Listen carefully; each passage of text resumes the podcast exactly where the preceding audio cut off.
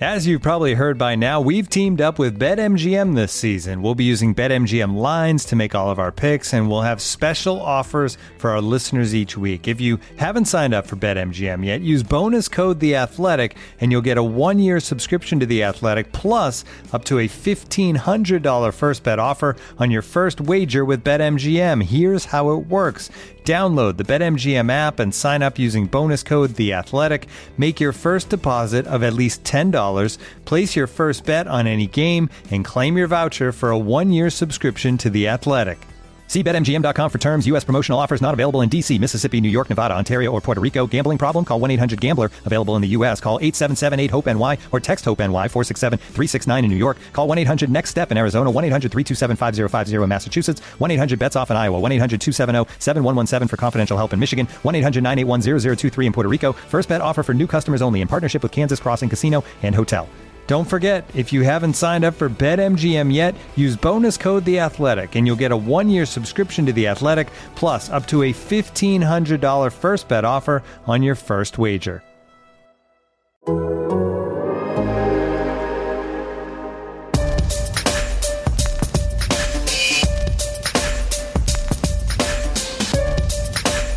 right, everybody working up. Everybody's working. With that, time's yours. The silver lining of a slow start for the Kansas City Chiefs is that we have had no shortage of things to discuss. I think I said that last episode as well in one form or another. But this week, something else sort of caught my eye. More on that in a second. It's a two man version of Time's Yours today. I'm Joshua Brisco with Nate Taylor. No Seth Keysor today. Hope to have him back to recap this weekend's action. And I need to let you know that this podcast is brought to you by DirecTV Stream. Get your TV together with the best of live and on demand. Learn more at directv.com. Nate, right before the show started, I told you I, I did have one observation from the press conferences over these last two days. We're recording this here on Thursday afternoon. We've had Wednesday pressers with Andy Reid and Patrick Mahomes and others, and then today we got uh, we got Eric Bieniemy, Steve Spagnuolo, and a bunch of positional coaches. And those days are always fun. But what what I noticed today on a Thursday, and even after Spags, who was out first, said something along the lines of "We've moved on to Washington." I cannot think of a Thursday press conference in the history of me listening to Chiefs press conferences with less or with fewer questions about the upcoming opponent than we heard today because nobody's that interested in Washington, and everybody is right now trying to get to the bottom of what happened on Sunday night. Still Yes. here on Thursday. yes, it's uh it's a great point by you, sir. Uh there's tension in the room, right? Yeah. Like that's that's the the noticeable thing for me today was like, okay, uh you know, the Chiefs like to ask us in the media corps, um, hey, you get to talk to assistant coaches once a month per the rules with the league. Um, who do you want to talk to? You know, and we can't talk to every assistant, and I know that because there's obviously meetings, and uh, some teams have more assistant coaches than others, so they they try to you know generalize it to some degree. We talked to one offensive assistant coach today. Yeah. And when he got to the podium, uh, that person being Andy Heck, he's like, "You guys don't have any offensive line questions because we just went through a gauntlet of trying to find every answer possible for you, ladies and gentlemen, uh, as it pertains to this defense. We went defensive line, we went secondary. Um, if you're wondering about linebackers, we, we we didn't get one of the linebacker assistant coaches today. But look, we looked we looked at two of the three levels on defense, and there was real tension, of course, with Steve Spagnuolo in the mix as well. And yeah, I mean, this team is underperforming. Uh, their defense is the worst in the league, the worst, and everybody assumed they'd be championship contenders.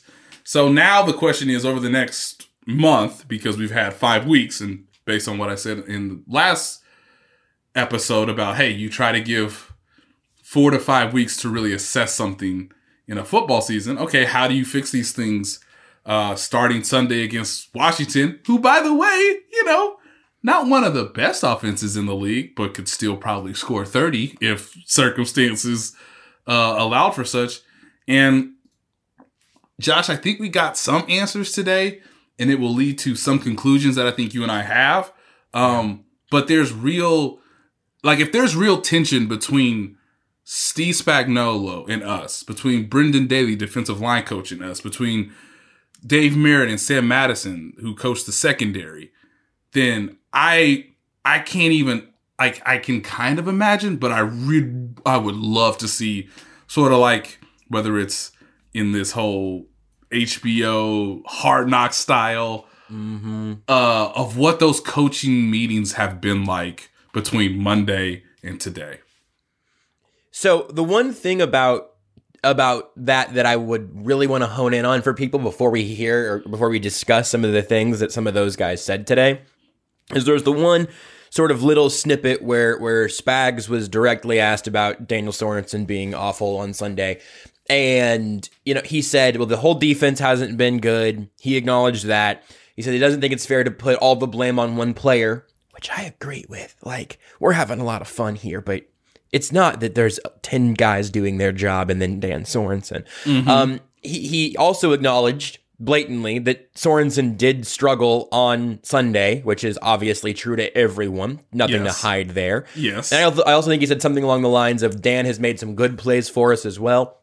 Maybe he was talking about years past because I'm not sure I've seen really any this year. But whenever you you kind of invoke the what are the coaches meetings like right now, I do think people need to know that once they walk through that door to enter the room with all of us, what they say and how they say it changes.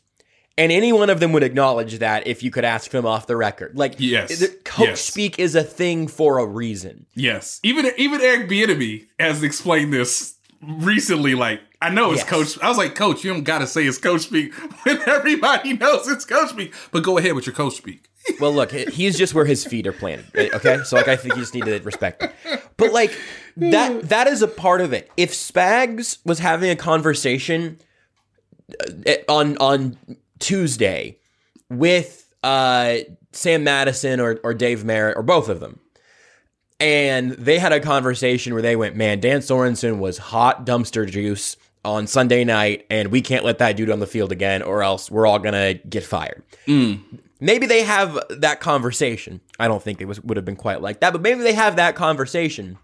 By the time they get out to the podium, they're going to say that Dan Sorensen does some good stuff, or whoever. I'm just using him as obviously currently the everybody's favorite guy to make jokes about because he was terrible on Sunday. Um, they're not going to come out and say, "Yeah, we're thinking about cutting him," actually, because they still have to coach that guy. Like, Yes, you're not gonna you don't want to lay your players out to dry at the podium and every every good coach understands that so you know that's and we're here to help you read between the lines a little bit yes.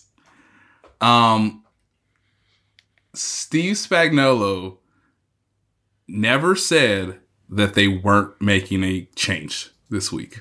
Correct. Mm-hmm. Steve spoke. Steve Spagnuolo did not talk in definitive um, when it came to personnel. One thing that I think he did acknowledge was that um, it'd be nice if he had healthy players, yes which is a Yeah. Which is looming over this unit. Right? Not only are they statistically bad, um, but n- not every player is available and at full health. Um, Chris Jones did not practice today on Thursday. Neither did Charvarius Ward. Uh, Willie Gay is slowly getting back into the mix. Um, who knows? I mean, we assume Frank Clark is going to play. He hasn't had any issues, but you know he's only played two of the five games so far. Um, what I took from today was the Chiefs are finally, and maybe this is a week or two late, and they're stubborn, and that's understandable given their success rate and how loyal and even to a T, I think from Andy Reid's standpoint, just making sure, and maybe that upsets fans if you want to just give it another week or two. What I heard today, Josh, was was a coaching staff that is starting to acknowledge to itself its own problems, and now how do we go about finding solutions or looking for different alternatives towards some form of progress. Um, and I think even Eric Bieniemy, who again is not on defense, saying that they are humbled. We have been humbled. Um, leads me to believe that that this team knows they can't continue forward the way they have. Um, and that's most specific, probably a, a defensive, um, philosophical, tactical, and personnel changes uh, that may or may not start on Sunday against Washington. So, with that as sort of the the underlying feeling and and takeaway and everything, I guess, did anything leap out to you? I mean, you you've kind of got a little may or may not, you know, make some changes, may or may not be looking at what they do and, and how things can get adjusted. I definitely want to talk specifically about Dave Merritt's basically like type five that he did because that was super interesting and also pretty funny. Um, but um,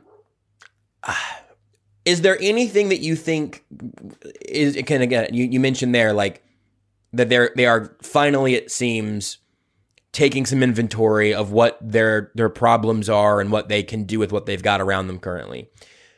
Do you have a takeaway for people listening right now, maybe who didn't listen to the press conferences or whatever, that if if you do you do you did you leave the press conferences today feeling better about the Chiefs defense or the same or somehow worse? I didn't feel worse. Um It seems like it would be hard to. It yeah, it would it would be hard to. Um, this team knows they need to show marketable. They need they need something to hold on to when they get on the plane and come back to Kansas City on Sunday night on defense. The, the defense needs to have something it can hold up and show um, to fans, but most importantly to themselves.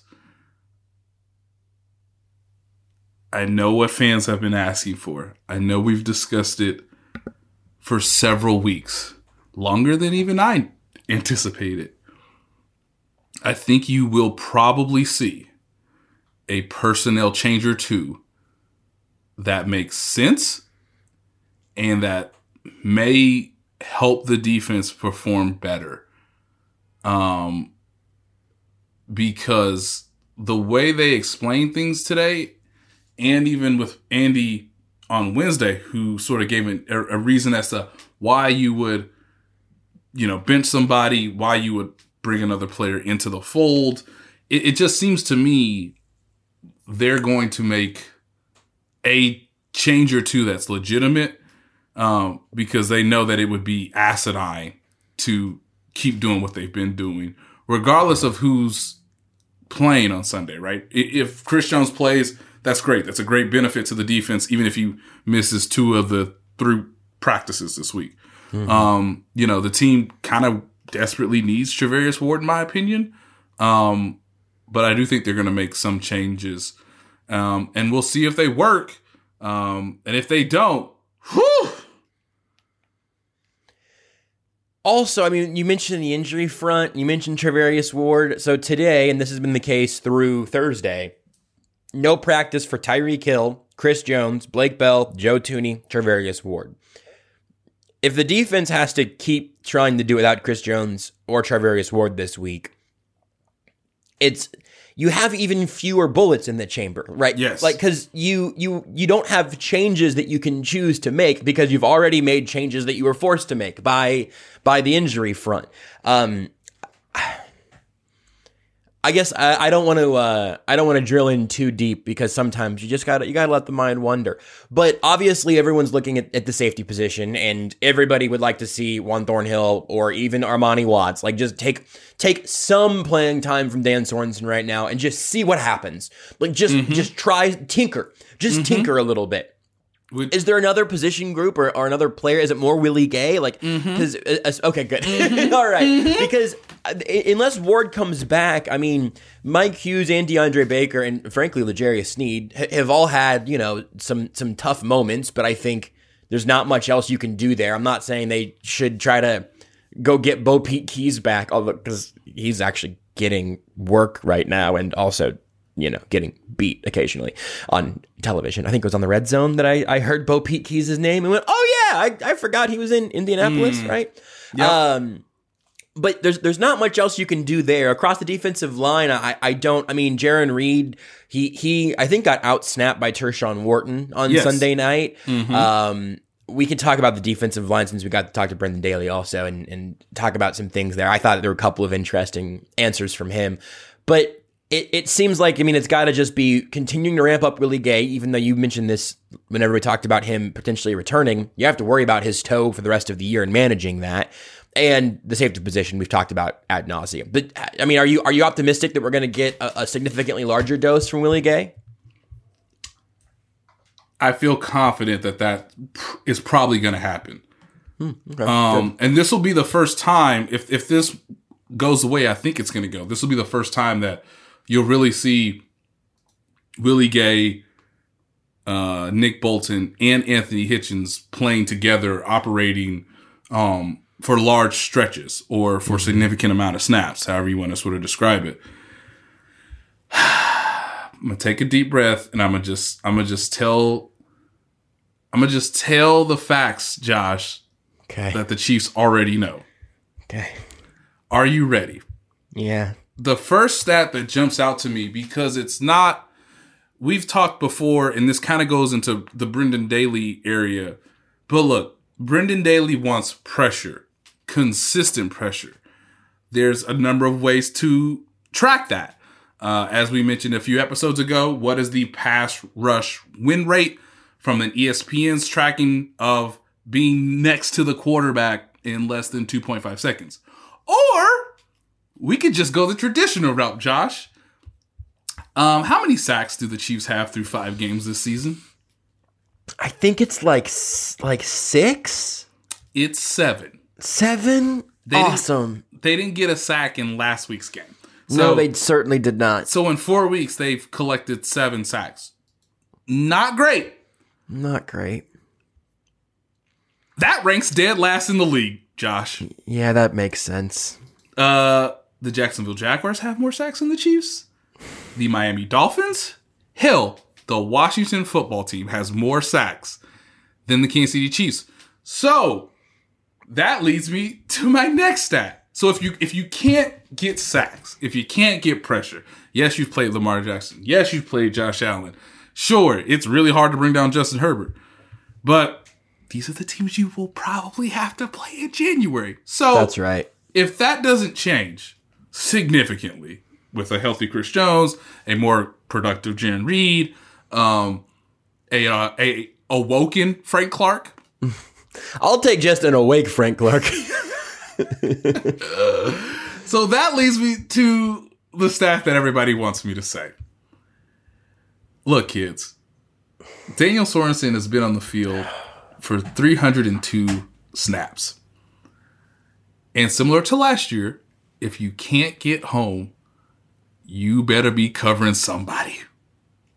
And Monday night was not his best show. In fact, it's the worst stretch of his career. Dan Sorensen went from being a beloved hero to, and this is when you've gone mainstream for all the wrong reasons. I'm going to read you a text message. Uh, I look, I don't. It's hard to see someone fail at their job. So let's acknowledge that on the front end. It, it is Yeah, really, none of us none of us are really enjoying this on the base level. It's sort of like you know, I'm gonna try to. I, I'm gonna just if so everyone can get their bingo box uh, free space checked off, and just know from here on out that I'm going to mention being in the hospital or having diabetes or something for every show for the rest of time. We can we we make jokes about you know my entire experience now because it's how it's how you cope with it, right? Mm-hmm. And I'm gonna say that watching Dan Sorensen is sort of a similarly painful experience right now, and I even make that joke because we just have to make jokes about it. Otherwise, it's just it just gets kind of dark and probably somehow even more mean spirited. So we joke, we make jokes. this is when it this is when you when you've really hit mainstream or the idea that you have become such a talking point that it is filtering to family members. So, yesterday at 11 10 a.m., my sister in law, Emily Wright, sent me and Holly, my wife, a text that said, from Fox4.com, Chiefs fan creates GoFundMe to buy out Daniel Sorensen's contract. I don't think that's the issue, but God bless him for you know you they somebody took action, and that's what we need more of in this world: action takers. When someone is this furious at you when you've helped them win a championship, let's explain it in black and white, which is to say that yes, Daniel Sorensen has been on the field 302 snaps. Now these stats are from um, Pro Football Reference, Pro Football Focus, and TruMedia, who I really like using. Um, I love I love seeing their advanced stats because they sort of put film and data sort of melded together really nicely.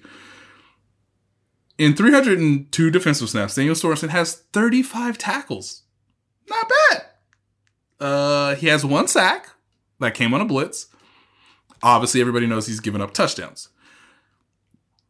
Josh, how many missed tackles has Daniel Sorensen had this season? So let's let's disregard him giving up long completions to Stefon Diggs, giving up touchdowns to Dawson Knox. How many missed tackles has uh, has Daniel Sorensen had? He has 35 completed tackles. You said right? Correct. And this is this is Pro Football Focus first defender to make contact. Ball carrier does not go down. I've been really bad at doing the thing where I guess a number that is about right or is like too extreme in the wrong direction so that the stat really loses its meaning. So I'm going to say he's he's probably only had like 3 or 4 missed tackles this year, right? It's 17. Oh! He leads every defensive back in the league in that statistic. Only, you know, only two to one ratio is not what you want. not what you want. And he's he he ranks fourth in the league. And again, not just a missed tackle. You're the first guy to get there, and you don't make the tackle, which is, you know, uh, some could say even worse because Yeah. That player could then be running all day long. Like they may they may never stop running to the end zone. Also, a decent amount of time that probably happens because you're really close to where you were supposed to be, but you weren't quite there. thank you, sir. Yeah. look, uh, he ranks again fourth in the league. Uh, the other three players are linebackers. One of those players did not play a game, so he's played four games. While these other players have played five.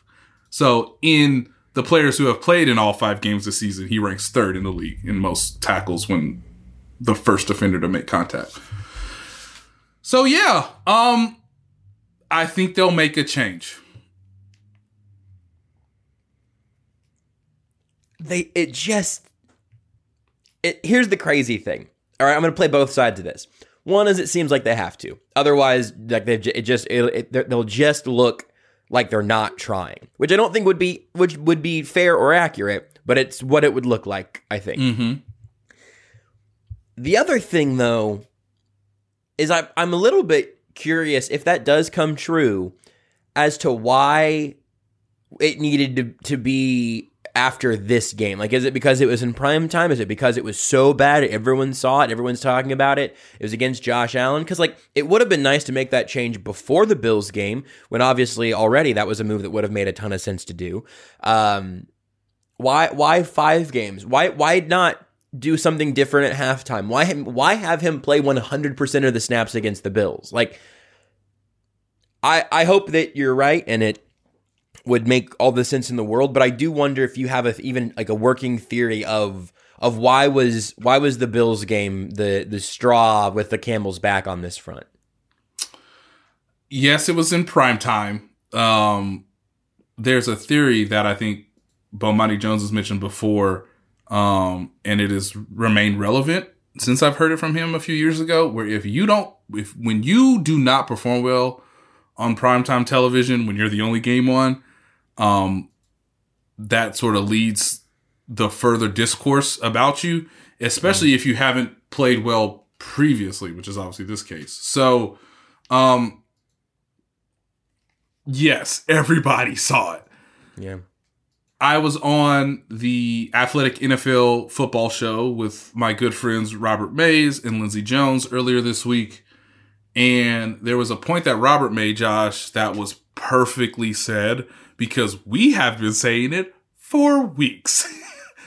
but what Robert said was in talking to other people in the league, coaches now know the trick is to keep the Chiefs in their base personnel. Hmm. Ladies and gentlemen, this game is immensely complicated, but it's so, so simple at times. Mm-hmm. Because if they're in base defense, well, Daniel Sorensen is going to be out there and Juan Thornhill won't. And we can exploit that. So Robert mentioned a lot of two tight end sets, a lot of two running back sets or running back fullback, depending on your preference. Um, you know, sometimes teams teams would go into three tight end sets and then they'd split spread everybody out.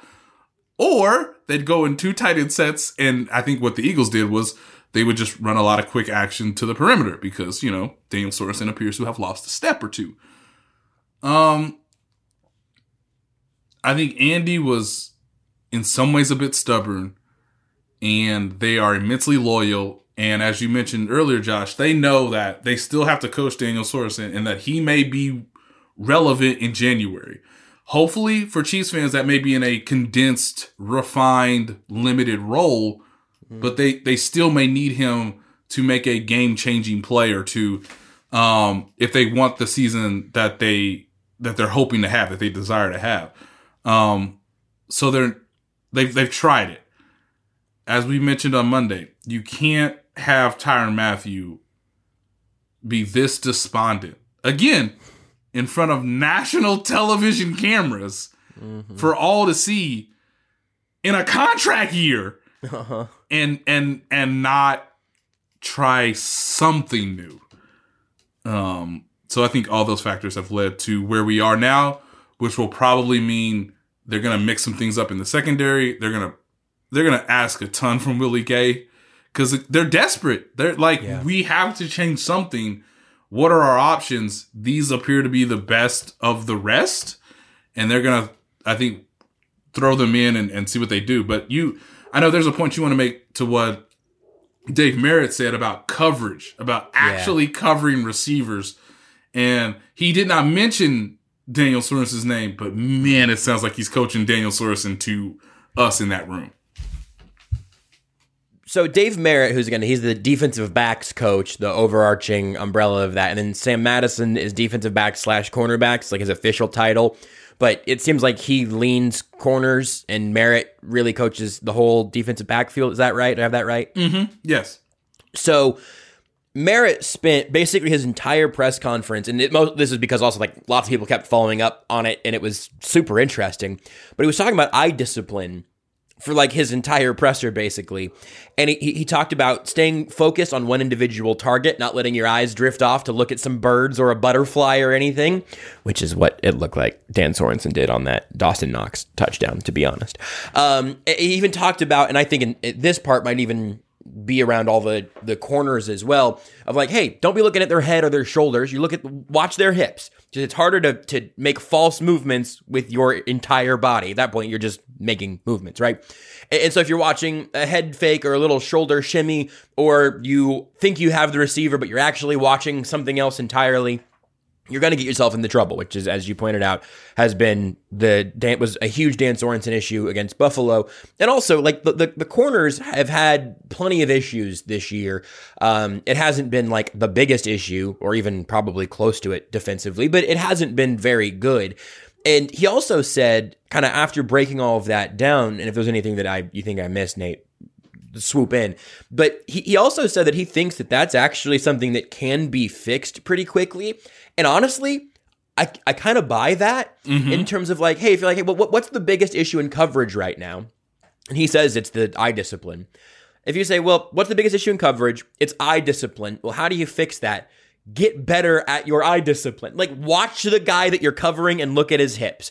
And as he talked about, like, that's something that you teach in, in Pee Wee football, right? Yes, like, right. in high school, you, you, you should know if you're if you're a corner, don't watch their head or their eyes or their shoulders or their feet. Look at their hips. Like I remember hearing about that, you know, and I was certainly not fast enough to play corner. Um, that that is a relatively basic thing, but I know there's a lot going on in the NFL. You want to try to read the quarterback's eyes and stuff. I understand all of that. But if that's a point of emphasis that they can make coaching wise and continue to double down on during during the, the games on Sundays, I actually do feel like that would be solvable. Much more so than if he said, you know, um, and he actually did also sort of make this point while comparing himself to Pete Sweeney, which was fantastic. Yes. Uh, that, you know, sometimes you have an issue of what my mama gave me is different than what your mama gave you. And if you're, you know, a defensive back, if you're a five foot nine defensive back lined up against Josh Gordon, that's gonna be a problem, right? You're gonna go, listen, I can I can watch your hips perfectly. But eventually our genetics are gonna determine who gets up and gets this ball that's up in the air. But again, to his point, like that's not really the Chiefs' biggest issue in his eyes. It's it's where their eyes are at. They have some pretty good athletes. Like Sneed, Hughes, even Baker, who who got very little work on Sunday night. Um, Charvarius Ward, whenever he ends up coming back, like those guys are good athletes that can keep up with NFL wide receivers about as well as a group of of guys could in that spot. It's one of the reasons they go back and get first round picks whenever they flame out somewhere else. Mike Hughes was an athlete worthy of a first round pick. DeAndre Yes. Baker was an athlete worthy of a first round pick. Get the athletes in and see if you can coach them up. I, I really, I, I kind of bought what Merritt was selling there. You, some, some, you know what I could say, even Nate. I'm not saying I will say this, but I could say I thought what he was, what he said had plenty of merit. Ah, yes. Um, there was that one breath I heard you make. When you, oh, this, this mother effer. yes. It's why you're here. I mean, come really on. is. It's it's for these moments. Um yeah. yeah, you you you- look, I when I posed the question to Dave, I was wondering is it miscommunication because that has been discussed and we've, you know, Mm-hmm. uh talked about that several weeks and And more on that in a second when we get to the defensive line. Yes. And so he said no. And I was like, um, but he, he did explain it really well. And the second thing to, to everything you just laid out really nicely, Josh, is it comes back to trust. If you feel like all I have to do is my job and the other 10 guys can do their job, that's trust. You know, um, but if you're giving up touchdowns, if you're not lined up properly, if the game is speeding up a little bit faster than you would than you would like, if the quarterback is just out here throwing darts, if he's hurdling you, um they need to get back to trusting one another, and that's going to be really really hard to do because I wish I could ask Anthony Hitchens this question, but in terms of eyes and your depth and what is my teammate doing because he's new to this are his eyes in the right spot just because he feels like he has to be mindful of everything else versus just trusting his assignment um, or his assignment plus, which is something that the Chiefs have talked about bef- before. My assignment plus what the scheme is asking me to do. Um, if your eyes aren't right, you're not helping yourself. You're not helping the scheme. You're, in fact, breaking the trust of your teammates, which leads Yeah. to Tyrann Mathieu. So if the eyes can get right, the trust can slowly be built back up. Confidence can then be reinforced, and hopefully, you're not giving up 7.1 yards per play. Like this is this is all leading to this, right? Like if we can just do some of these these techniques, these mental thought process, if we could a put the best 11 athletes on the field uh, who can work together, then hopefully you're not a historically poor defense. But for now, they need to get trust, and part of that is trusting yourself to do your task, and then trusting the guys around you. But that's but look, we have five weeks of that's that's really hard. Yeah, it's it's well earned distrust at this point. Like, it, but it, it only, as you just laid out, like it only compounds at that Yes. point. The distrust only makes people then lose their eye discipline or or lose their entire mind or you know try try to cover for someone else's impending mistake or whatever it is. And then all of a sudden now you're out of position. You're not doing your job. And then someone else tries to cover for you. And that's how you end up where Jalen Hurts has three wide open receivers he could throw the ball to at three different depths of the field because something like that is happening. Um, it, I think we've covered the secondary a, a good amount there. So moving to the defensive line and, and hearing from Brendan Daly today, um, who's always great to hear from, he talked about across the defensive line having communication issues. And he said for them, he thought that was probably their biggest issue to this point. Can you unpack any of that? Yeah, just the mindset of, you know, unlike you or I or the listener watching on TV or in the stadium, the the as Brendan Daly, you know, sort of told us, like those guys' hands are literally in the dirt, which again, mm-hmm. just just an amazing phrase. Yes. Get your hand in the dirt. Yes, coach. Um, so their hands are in the dirt. They cannot see the linebackers. They cannot see the safeties. Um, it is a lot to ask, and I'm going to try to simulate it as best I can. It's loud in Arrowhead, which Brendan Daly says it's kind of the one disadvantage on defense. It helps mm-hmm. the it helps the it does help the lineman on the snap of the ball for obvious reasons. Obviously, you get off. Um, maybe the tackles don't hear the snap or the, the, the quarterback's cadence as well as he normally would under normal circumstances. But one of the few disadvantages to a rabid arrowhead crowd is that like, hey man, uh, what what are we doing? Am I supposed to slide left? Okay, who's that? Am I B gap or C gap? Okay, he just shifted across the formation at the tight end position. What are they doing on the edge? Is that a jet sweep that I'm watching, or is that one of those other motions? Okay, oh my god, the ball snapped. Mm-hmm. Like and you've got to be uh, keeping your pads low. Got to have the right hand placement. Uh, obviously, you have to have strength and quickness. And then, if the ball carrier comes to you, can you please wrap him up and bring him to the ground? Um, oh, and if Josh Allen uh, is not sure where to go with the ball, because you know, hey, they actually covered it well for once.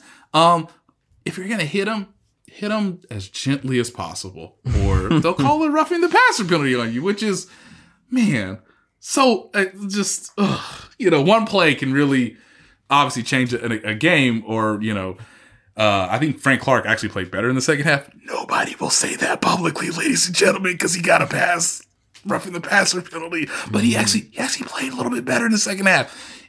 Um, all this is to say that like Jarran Reed needs to play better for obvious reasons. He does not have one of the seven sacks on the team, which is wild to say.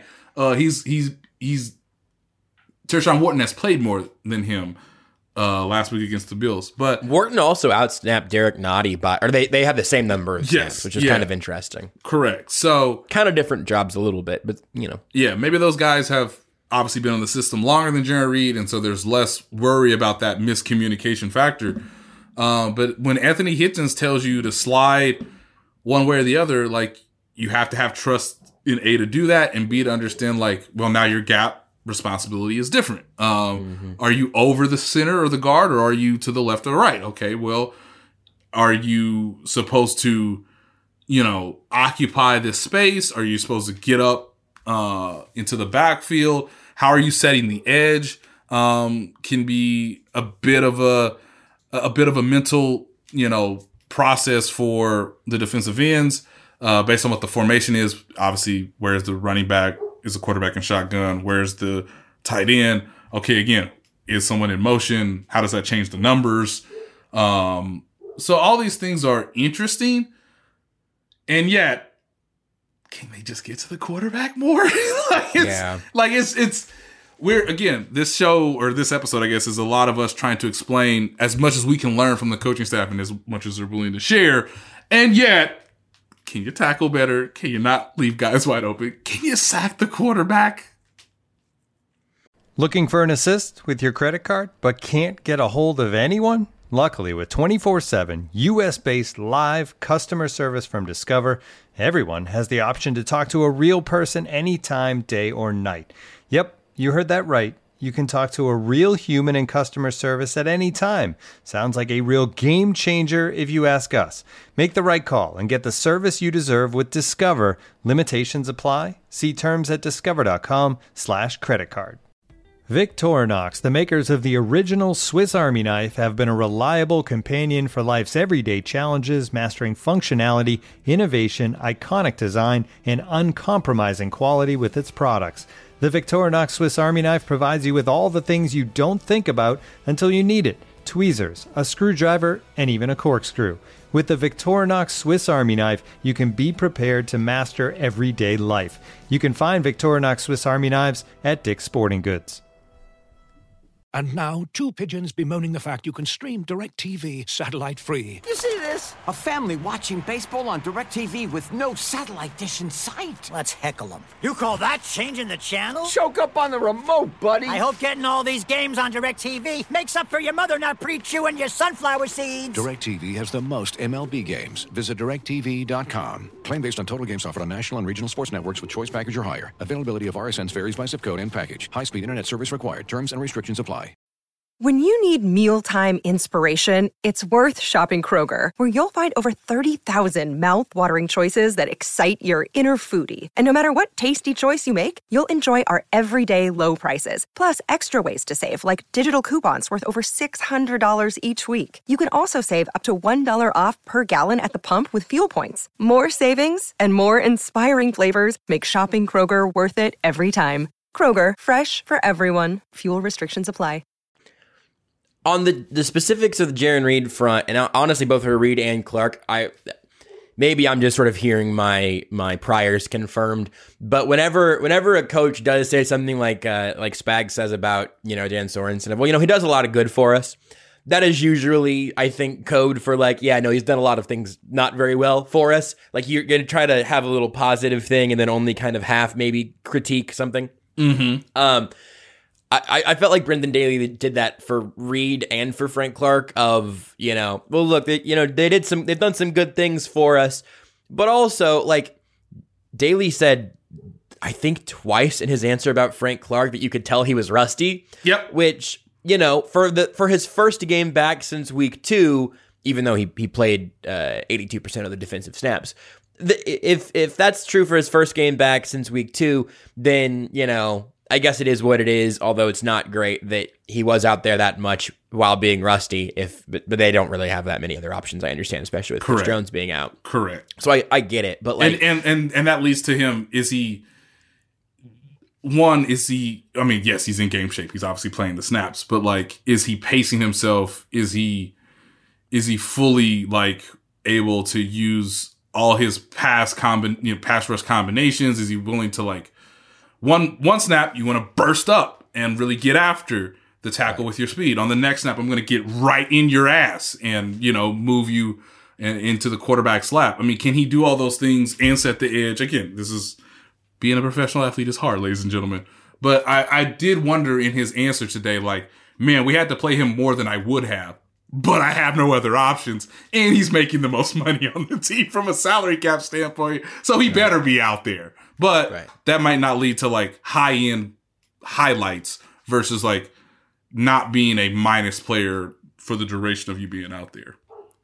And so I, I think that bringing all of that together on Clark and then him also talking about Jarran Reed and kind of understanding that there there is been a severe underperformance there. You even mentioned like, you know, Wharton and Nnadi have both been in the system longer. And so if you're if you have a communication issue, you want to play the guy that's the, the guys that have been around longer. I get that. For Jarran Reed, though, this is not one of the places where you can play the long game. Dude signed a one year deal. Like yep. he is he is here for at least twelve more games, and hopefully at least one, maybe a few more after that. At, at some point, like you just gotta do like anything, like earn your way. Not only not not just earn your way on the field, but keep yourself from being pushed off of it yes. by by Tershawn Wharton. Yep. Or you know, Khalen Saunders got 35% of the snaps in, in this game where he, he he played 20 and Reed played 27. Like I, it's just not a very good sign of where those guys are at, it seems. And, you know, again, with the communication front, he can talk about like the, the stadium being loud, but the stadium was loud the last two years. I guess not really last year, to be fair. But yes. two years ago, the stadium was loud then also. And it was the first year of this defense, and it was better like it was significantly better than it was before this whole new crew showed up. I I don't know. I, I think that in you know injuries happen to everybody every year. I It's just it's just not a very good unit. Nope. And I'm just, you know, it's not great. It's not great. Uh it you know, let's let's be honest about where like who f- like I guess my question and this is both for you Josh and the audience. Who are you most fearful of from a skill position standpoint in the Washington football team's offense? McLaurin, I guess, right? he the does answer? have he, he does have a track record. So with that being said, is he better than Stefon Diggs? Um, probably not. Their certain the whole receiving crew is de- receiving core is definitely not what uh, what Buffalo's is. Is Mr. McLaurin um is he is he better than than uh well he's he's not he's probably not better than Mike Williams, right? Based on this year's production.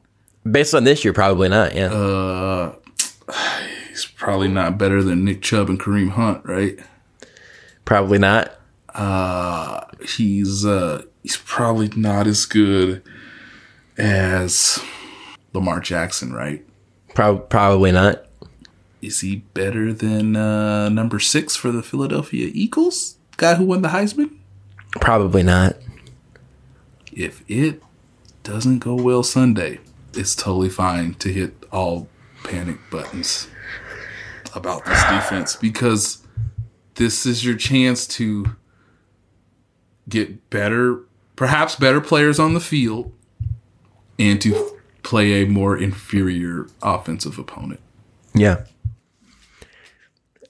It needs to just look. It's. It would be great if they looked wonderful and we could just adjust for the opponent, but it's got to look competent. Like it just has to. It just has to. They have to look like an NFL caliber defense. I liked your point earlier in the show of you know you can say rightfully and fairly, hey they've they've played against the best teams in the AFC already, and so adjust accordingly. I think that's totally fair. But to your point, you're gonna see the Browns, Ravens, Chargers, and or Bills to try to get to a Super Bowl. You're gonna have to get through those teams again. And so if everything looks better against Washington, it'll make me feel a little bit better. But there this is and this is to a point, you know, that Seth made as he gave us a little audiobook on Monday. It's gonna be really, really hard over this stretch Washington, Tennessee, New York, Green Bay, Vegas, Dallas, uh, Denver like over that next stretch where they might be favored in all of those games. I don't know. They might, maybe not against the Packers. Who knows? Depends on how the next couple go. But it's going to be really hard to undo the the psychological damage that has been done to this point because it's they're not going to get an exceptional test maybe all year. Maybe it's the Chargers again whenever they whenever that game happens. yeah. Um, that- Green Bay has Aaron Rodgers and Davante Adams, but like Yep. it's not Yeah. it's not I would- I super dynamic. Yeah, I would say, well, Chiefs fans might be saying, uh, Aaron Jones torched us a couple years ago. Yeah, and I you know I think that So, probably says a little hey, more than Hey, remember, hey, to be fair, and look, uh, let's let's let's be fair. Steve Spagnuolo was like, okay, Aaron Jones has taught me a lesson, and no running back beat them again in a game Yeah. that mattered that season to win the Super Bowl, um, because he changed the scheme uh, to not put Anthony Hitchens on Aaron Jones. Uh, everything needs to get better between now and Green Bay.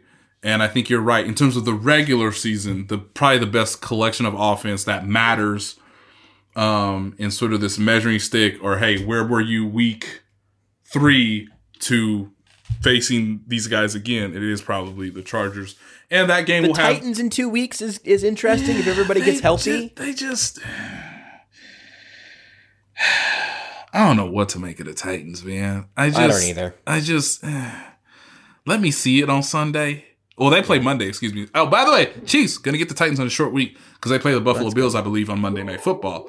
Um, and their defense is not great either. Um, I don't know if it's coming through or not. I just want everyone to know that the dog that, it, that if if that dog barking is coming through, that's not that's not my dog. That's the neighbor's dog.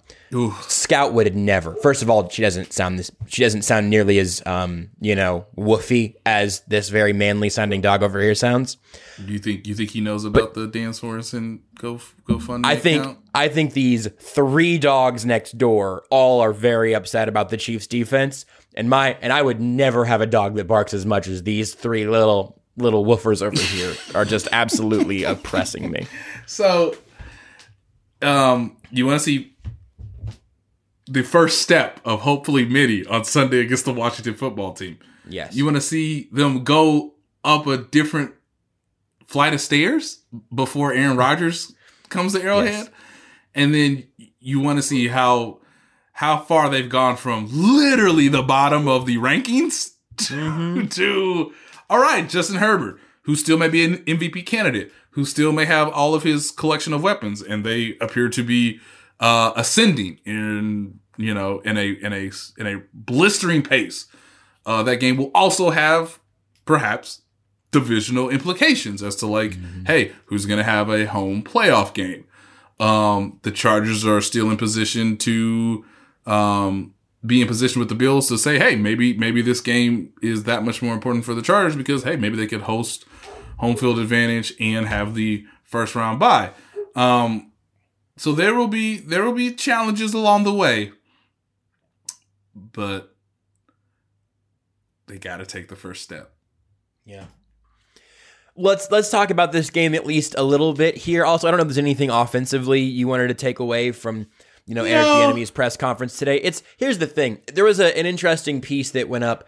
Um, I think it was from Ben Solak uh, today about how little the the Chiefs are being blitzed. Patrick Mahomes is the least blitzed quarterback in the league this year by a pretty wide margin. Cause, cause somebody, somebody told somebody we told Wink to do it, and then everybody Because defensive Wink- coordinators are listening to Time's Yours Yeah, is why that's I- happening. Look, look, I told Mark, I told Wink, I was like, hey, you ain't got to do it. You ain't got to do it.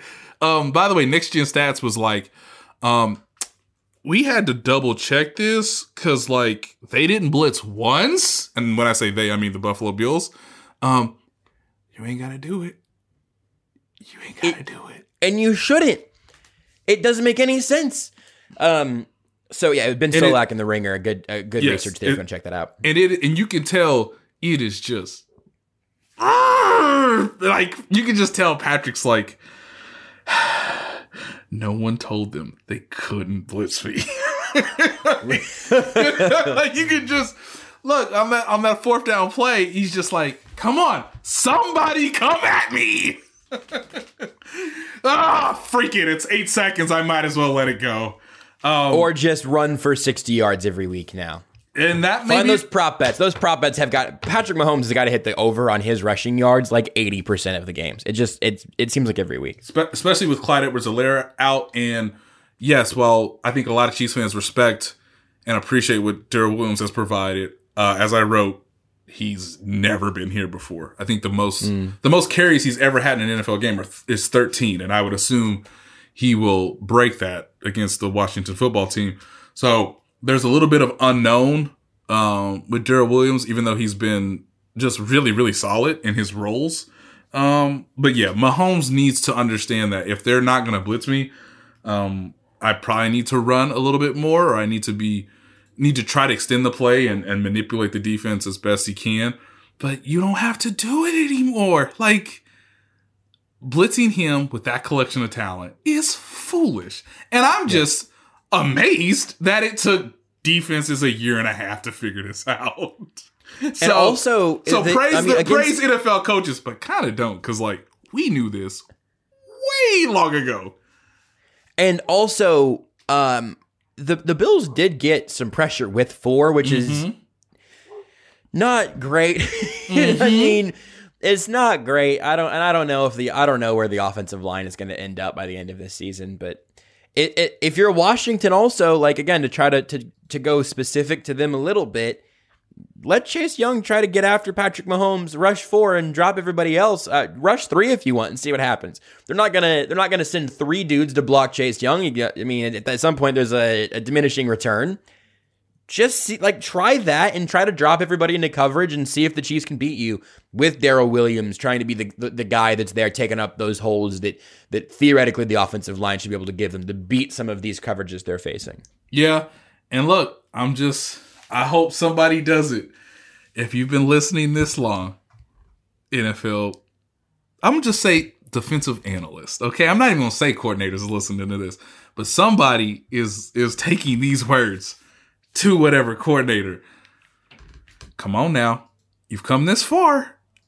when the Chiefs get inside the 10 yard line, nobody rush Patrick. All 11 players just stand up like you like we're playing Madden. Okay, let's see where you want to pass the ball. Where are all the windows at? Yeah. just I'm mostly saying this jokingly. I'm not. But I kind of want to see like like nope, pull that guy off the line, get your hand out of the dirt. All 11. If if you're Washington, like we've we've talked about teams being more aggressive offensively against the Chiefs. If you're Washington, and and even though obviously the Chiefs are two and three and have had all sorts of defensive issues, and maybe maybe they'll be able to put up 35, but like you ought to just try something kind of wonky uh, defensively to try to you you just have to create two or three turnovers and you give yourself a chance. And I say just, but like the Chiefs have been willing to give other teams the ball two or three times. Like that's that that is not an extreme rarity here at this point, just on how this season has gone. I would I would like to see a team try something that, that says, you know what, we're gonna we're gonna play weird, we're gonna play some some turnover feast or famine, but we, we're gonna also just keep playing two safeties deep and and wait until they can figure out a way to beat us. Like and so far they they haven't. Yeah, and to that point, they have this- some. That's not totally fair. Like the Chiefs, they're Yeah. still like a top five offense by virtually every metric other Yes. than turnovers. So I don't want to. But but as Mahomes said, whenever they turn the ball over, they become an average offense, and that is not how this team is built. Right. And this makes you know one thing I asked Eric Bieniemy, which I I anticipated Coach speak, but hey, I, I did my job. Uh, this is why Josh Gordon will be interesting to watch on Sunday. Like, how much does his snap count expand? Uh, is he in a similar role to what we kind of saw against Buffalo? Um, is he in a more specific role uh, against Washington to alleviate some of those issues in, in the coverage when having, you know, maybe three plus average uh, pass catchers for Mahomes? And uh, I looked this up because, you know, this is what you have to do when the team turns the ball over this much. Uh, quietly, Darrel Williams has not fumbled this season. So hope, hope that trend continues. So, hey, if we give the ball to Darrel Williams 15, 18 times based on, like you said, Josh, light boxes, safeties 40 yards back, like, if, if that's what is required, um, he's been very secure with the ball. Darrel Williams is, you know, as Andy would say, he not a fumbler. So, um, if you are going to give those snaps and those touches to him, um, maybe that would alleviate some of the turnover issues. Um, but yeah, I mean, sometimes defensive players make a play, and I think what Eric was trying to explain uh, today was saying that just have fun, even though this is a difficult game that is very mental. But like, the more you think about turnovers, the more you may think about the previous mistake, which may lead to the next mistake. Um, and we'll see how how quickly they can get over that sort of mental um, fog they're in. Because the you know if they have a turnover in the first quarter, Josh, it, every, it it'll be on everybody's mind. Um, Yeah. Versus, hey, if we just come out, execute, do our job, Patrick makes the right reads, the offensive line holds up pretty well, Darrel Williams gives balance, then this team may obviously do what they are supposed to do, which is, you know, go on the road and blow out a subpar team. Um, but if that doesn't happen, then they're going to have to trust the defense to to maybe carry more of the weight than usual. The one other sort of thing within that of uh, yeah, like having fun. Because I imagine that plenty of fans listening right now are like, "Is that the problem? The problem is they're not having enough fun out there. Like that's the issue." But I'll tell you what, man, I I don't think I have ever seen this version of this Chiefs offense as constipated as it was against the Bills, and I'm not sure I've seen Patrick Mahomes looking as frustrated as he did against the Bills. Yes. Like I I think that that's all legitimate. Um because it, turned it turned into like the worst version of the Alex Smith offense that um, not even like not even uh 2017 No, Alex not Smith that offense. one. Yeah, you're thinking more like 2015. I was gonna say 2015. Like, yeah. Yeah. that just seems that that's what it looked like against the Bills. And if you're if you're playing this game with that kind of like tightness, I guess for for lack of a better word, like tense, like like you know, whenever your muscles are all tensed up, it it becomes unrecognizable from the version of this team that we've we've grown to know and love over these last few years with Patrick Mahomes at quarterback. And so I I kind of think there is a little bit of something to that, which I know again for plenty of people on and this is largely like a Chiefs Facebook thing, so I don't mean to put this on our dear listeners. But you know, there's there's you could find a post that's always just, you know, no they're not taking it seriously enough and Patrick Mahomes has done too many commercials and endorsement deals and he needs to focus on football. Like I, I think you can kind of play the other side of like the the offense is trying to play with just the the the, the tightest sphincters possible because they know that any mistake could immediately turn into seven from that defense. The defense is playing trying to cover for other people's mistakes and nobody trusts each other and and there there becomes like the least intuitive, least natural, least genuine version of this offense and of this defense again, it's maybe it's a little bit hokey, but I I still buy a, a pretty large chunk of all of that. It's weird to say that a team that went to back to back Super Bowls needs something really positive to happen early in Sunday's game against the Washington Yeah. football team. That's also, Against that's- Taylor Heinicke. That's also two and two and three. But but that's we didn't think we'd be here, ladies and gentlemen, but that's where we are. Uh they they need to play kind of in a fashion to an underdog, which is hey, let's let's have something good happen. Let's get some positive reinforcements. Let's feel like we are capable of doing what what we what we can do because we've seen it. Um, and let's sort of go from there. Uh, what you don't want happening is the Chiefs to win the coin toss, Andy to defer because analytically that's what you're supposed to do, and then the Washington football team go right down the field and score seven points. That's what you don't want because that gets the fans engaged, that gets the crowd, you know, that gets the crowd involved, that gets everybody on the bench sort of uh, locked up. There's belief from you know, I mean, Tyler Heinicke can have one of those Tyler Heinicke games. I, I'm just saying, and you may listen to this six days from now and think how silly all of this was the last. You just two, you minutes. just took a vowel out of his name. That's how disrespectful we're being right now to either Taylor or Tyler Heinicke. Ta- Taylor Heinicke. I, I made this mistake on the Athletic NFL show as well with Robert and Lindsay. Listen, it's how, it's that's how we ended up with Jody Foster, Jody Fortson, and everything. So I I think it's still given more than it's taken away. You know. Yes. Um, but they need something positive to happen on on Sunday early, and I really believe that. I really believe like, uh, this team needs a mental breakthrough. Yeah. Hopefully this is the get right game, but I want to know what you think actually happens because here's here's the stuff to keep in mind. The Chiefs have not given up fewer than 29 points so far this year.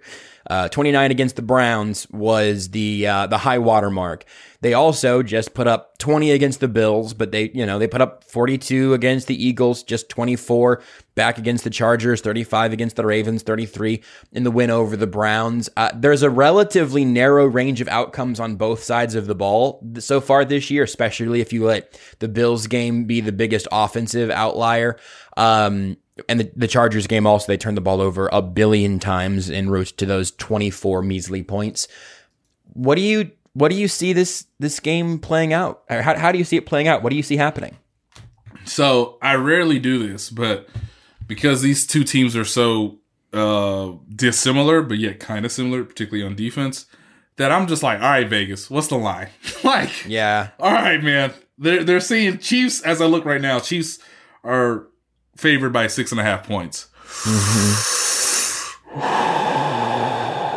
I may take Washington in a in a late cover. Oh my goodness. I, w- I was just about to go so hard the other way of if they don't if the Chiefs don't cover, you could still hit the panic button, I think. And they've they've never been great at blowing out bad teams. Like we've had, you know, I think relatively unjustified narratives around that in the recent past. It would be nice for them to win this game the way they would have won the Eagles game it, with Ben Niemann's forced fumble and that and, and no garbage time touchdown. Yep. But hey, I also but hey, this is the worst That- defense in the league, Josh. That's right. That's absolutely right. I mean, 100%. So I'm not saying that you're wrong by any means. I mean, I say I'm going the other way. I'm not saying that I'm putting the house on the Chiefs minus six and a half, mostly because spreads are so frustrating to root for and against. I hate, I hate it. Um, but man,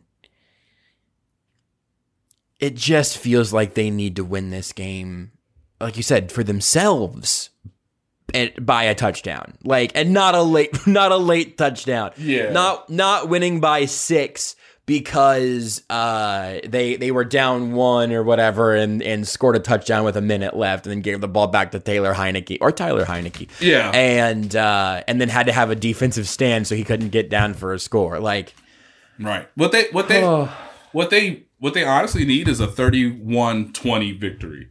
Um Yeah. which which would equate out to their offense scoring 5 times. Um which would keep them at a high efficiency. Um they need one or less turnovers for probably such a such a situation. Um and when I mean 31, I mean 31 but it could be it could be more but you're running the ball to run the clock out in the fourth quarter. Um, and then the 20 from Washington would equate to, for at least half the game, the Chiefs defense, as you've requested, Josh, was competent. Yeah. But it does seem like 31 to 28 or something just sort of feels a little Or bit more likely. 26. Yeah. Yeah. Somewhere in there. Yeah. Excellent. Well, that's a. Do you want to pick a score? Let's pick a score. I don't think anyone's tracking any of these. I'm certainly, Certainly not. not. Yeah. I'll Uh, probably have a different prediction by Sunday, but I, I'm gonna, I'm gonna, again, I'm an optimistic person. I'm gonna go a little higher, ladies and gentlemen. I'm gonna say Chiefs 33, Washington 24. That's the cover. That's a cover there. That's a That's cover. a cover. And, hey, hey, hey, more than one score game. Hey, get you get you that nine point win. They can't go down the field and get nine points. So I'll say I'll say 33-24. Um, but the expectation, the desire should be, please can it be 31-20? And we really we really weren't trying to score in the fourth quarter. I'm gonna say 34 to 27. So we're barely getting that cover, but maybe it's a late Washington score. I I, I think the offense is gonna be just fine. Um, and by just fine, I mean like I think they're gonna look like the Chiefs again at some point. And also Washington's defense was supposed to be really good this year and simply has not been. Like they have had some gross moments of like this is not what it was supposed to look like. Um, I also fully expect Taylor Heinicke to like to here. This will be the only time I ever talk about my fantasy, any of my fantasy football teams on this show because nobody cares. But in one league, Russell Wilson was my quarterback. Obviously, he's missing a large amount of time. And on the waiver wire, my options were like Daniel Jones or Taylor Heinicke. Woo! And I mean, you can't Taylor take Daniel, Heinicke- can't take Daniel Jones. Well, so like you know, he might scramble a little bit, get you a few points in there. I don't, I don't know. I think I actually have Daniel Jones right. I think I picked him up because Russell Wilson got hurt on Thursday. I picked him before last week's game, and I don't know. None of that matters. Nobody cares. The thing though is that Taylor Heinicke is not like option number one or option number two because he's been a barn burner this year. It's because he's going up against the worst defense in football by any number of metrics. And I, I think it looks a little better, but not by quite as much as we would like to see, probably. No, Um, no, no better way to hedge than with your fantasy team.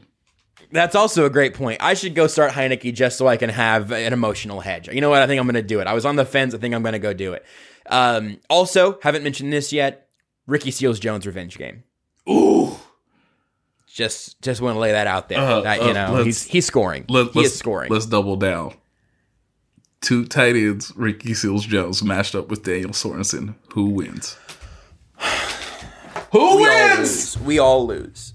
We're all we all lose. All of us. End of the show for me, Nate, because I've got I you just sucked the air out of my office whenever you said Ricky Seals Jones versus Daniel Sorensen. I'm getting lightheaded. And I just checked. My blood sugar is fine. I just want to remind people this is my mini monologue. Yes, you have seen something with Patrick Mahomes that you've never seen before. And that's okay. We can all acknowledge it. I'll acknowledge it for you. It is a little startling to see Patrick Mahomes struggle, particularly in the second half. Can I remind you, just on a little bit ago, that we, you know, are still trying to decide how to say Tyler Heinicke's name? Not still not it. Damn it. that in five games, Patrick Mahomes is still completing 69% of his passes. Nice. He still has almost 1,500 yards. His average is, is still a very nice 7.6. He's thrown 16 touchdowns. Yes, he has a six picks. You can put one on Marcus Kemp. You could put one on Tyreek Hill. Mm-hmm. You could put one on, on Gregory Rousseau because that was just a great play. Mm-hmm. Um, and he's only been sacked seven times. His passer rating right now is higher than it was in 2019. Hmm. Let me just remind people he's still one of the best quarterbacks in the league right now, and you think he's underwhelmingly playing poorly. so take a deep breath. Your team, the team you root for, has Patrick Mahomes, who's still playing above average. And just about any other quarterback would love to have his stats right now. It just so happens those quarterbacks are named Josh Allen, Lamar Jackson, and Justin Herbert. But do not put your criticism on Patrick Mahomes. And I am now pulling a Seth to end this. I'm going to just read you a very, very short paragraph. I love this. Because uh, I love this new angle, this new element of the I know, show. and I, I, I specifically wanted to wait to the end for this. And uh, God bless Kent, our producer, who's, who's gonna have to go through this. But look, I I wanted to be pretty clear in trying to tell Chiefs fans what this season was about before it ever really began, and that was obviously training camp, of course. And so, yes, Patrick Mahomes is on every commercial. Yes, Patrick Mahomes is a Super Bowl MVP winning quarterback. He is already in the Hall of Fame. Make no mistake about it. All right. Are we ready? I'm ready. Read read us read us out. But one of my main messages was that the Chiefs 2021 season will be a little bit more about the rest of the 53 man roster and a little less about superstar quarterback Patrick Mahomes. After Super Bowl 55, three of the most prominent members of the Chiefs, owner Clark Hunt, Andy Reid, Brett Veach, understood that Mahomes needed better support for the team to remain superior in a league in which in which opponents are chasing them. Again, the 2021 season is a little bit less of Patrick Mahomes and it's more about the other 52 guys on the